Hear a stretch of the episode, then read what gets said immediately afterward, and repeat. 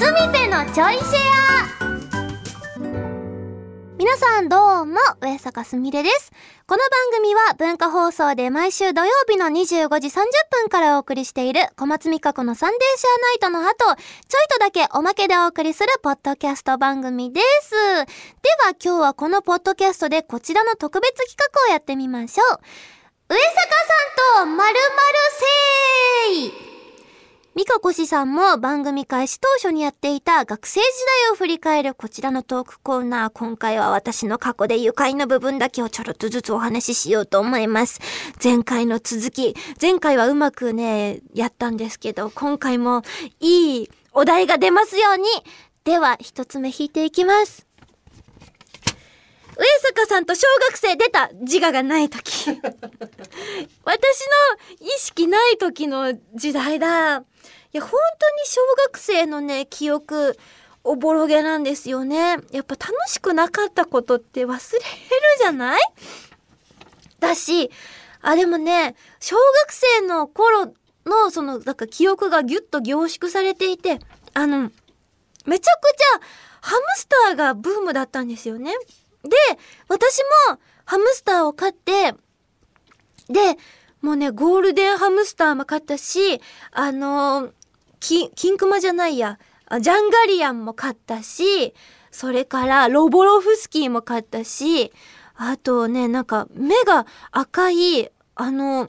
なんか白い毛でね、目が赤い子もね、飼ってたし、結構ね、いろんなハム種をね、飼ってたんですよ。でも一番なんか手に乗ってくれるのはゴールデンハムスターの子で、めちゃくちゃ繁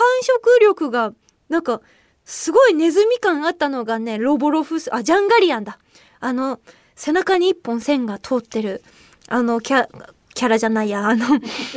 や、ハムスターのね、なんかハム太郎もさ、流行ってたし、あのね、しげっち、遠藤プーさんっていうね、3人のハムスターのキャラがめちゃ流行ってたんですよ。ゲームボーイでもこれゲーム出てたから、ハムスタークラブっていうね、作品がすごい流行ってたんですよ。知ってる人いるかな？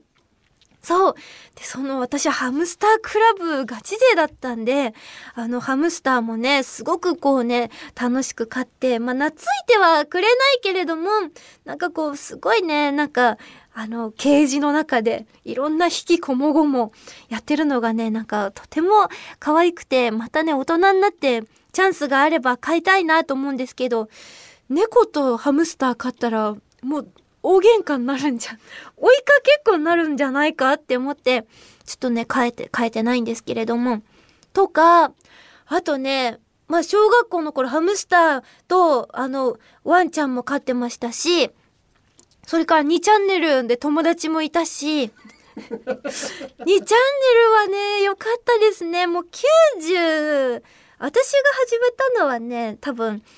0、01、02年ぐらいなので、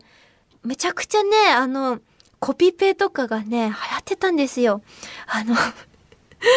そう、今をときめくひろゆきさんのアスキーアートとかがいっぱい貼ってたんですよ。嘘を嘘と見抜けない人にインターネットをやるのは難しいみたいなコピペとかね。そう。で、2ちゃんに友達がいっぱいいたから寂しくなくて、でも、スにも一人お友達がいて、そのお友達は今でも、あの、お誕生日プレゼントとかをお祝いやり取りする子が一人いて、だだから、まあ寂しくなくて、寂しくないよ。なんだよ。なん、なんだよ。寂しくないよ。いや、すごい大事な友達なんですよ。ちゃんとね、親友って呼んでましたから。そう、親友ができて、あと、あの、CD と MD にめちゃめちゃハマってたんですよね。で、お家になんとね、すごいことに有線があったから、有線って今思うとめっちゃすごいなって思うんですけど、あの、とにかくチャンネルが無限にあって、あの、つまみをひねると、どんななんか、例えば、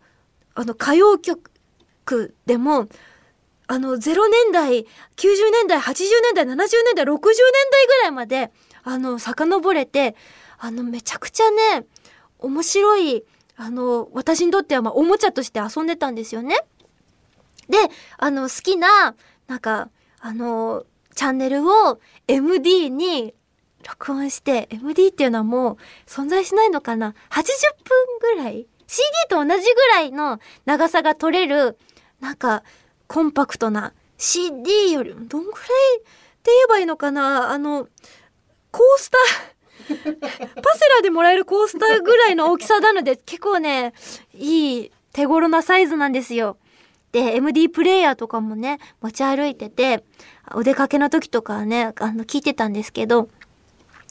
なんか、で、そこでラジオも聞いてて、なんか、そこからなのか、あの、企業アイキャッチ、サウンドロゴみたいなのがめちゃくちゃ好きな子になって、一番好きだったのが、横浜そごっていうロゴが、聞くと、うわー横浜そご聞いちゃった絶対にラジオ聞いてると、あの、横浜のね、ラジオ聞いてると、横浜そご10時をお知らせします。ぷっ、ぷっぽーんみたいな次の番組始まるんですけど、その横浜そごうにぶち上がりしてしまって、もうね、なんか、しかも、なんか、なんか、年末年始は、あの、何日から営業いたしますみたいなスペシャル版もあるんですよ。うわー珍しいの聞いちゃったやべえみたいな。で、あの、何時から営業しますからの、ちょっと音入って横浜そ、あーロングバージョンだ嬉しいみたいな。なんかそっからなのか、いろんな CM とかを見るときも、そのサウンドロゴがめちゃくちゃ好きで、富士通とかも大好きだし、なんかこうなんだっけだけじゃない帝人も大好きだしもうねあとテビデオとか DVD を再生する前のあのなんだろうサンライズのやつを再生する前にハロがピョンって跳ねるやつとかあのバンダイビジュアルのやつを再生するとテクテクテクテクテクテクテクテクバーンタタンタンエモーション出るやつとかモアイとかなんかね結構 VHS のサウンドロゴは長いやつが多かったんですよ。なんか小学館とかもすごく長くてなんか小学館ビデオっていうねめっちゃ子供向けじゃない怖い音声が流れるんですよ。パンパンパンパンパンパンパンパンパン。小学館ビデオ。怖すぎて。いや、多分、レンタルビデオめちゃ借りてたから、あの、そのビデオロゴをすごいよく覚えてて。で、結構、気分を出すために、部屋暗くして、ドラえもんとか再生してたんですよ。ドラえもん小学館なので、絶対そのロゴが流れるんですけど、そのロゴだけ怖くて、その時は電気つけて、本編の、あの、やりとりが始まっ、ババババンが始まったら消灯して、あの、ビデオ見るっていうのが好きな、結構エンジョイしてますね。こう見ると、まあ、自我はなかったけど、なんかそれなりにね、あの、なんか、多趣味になる、なんか予兆みたいなのが感じられる小学生だったなと思います。はい。ということでこのちょいシェアもお別れのお時間となりました。改めて小松美香子のサンデーシェアナイトの本放送は文化放送地上波で毎週土曜25時30分からです。ラジコでは1週間タイムフリーで聞くこともできますのでぜひこちらもご利用ください。それではまた次回ちょいとだけこの番組にもお付き合いください。お相手は上坂すみれでした。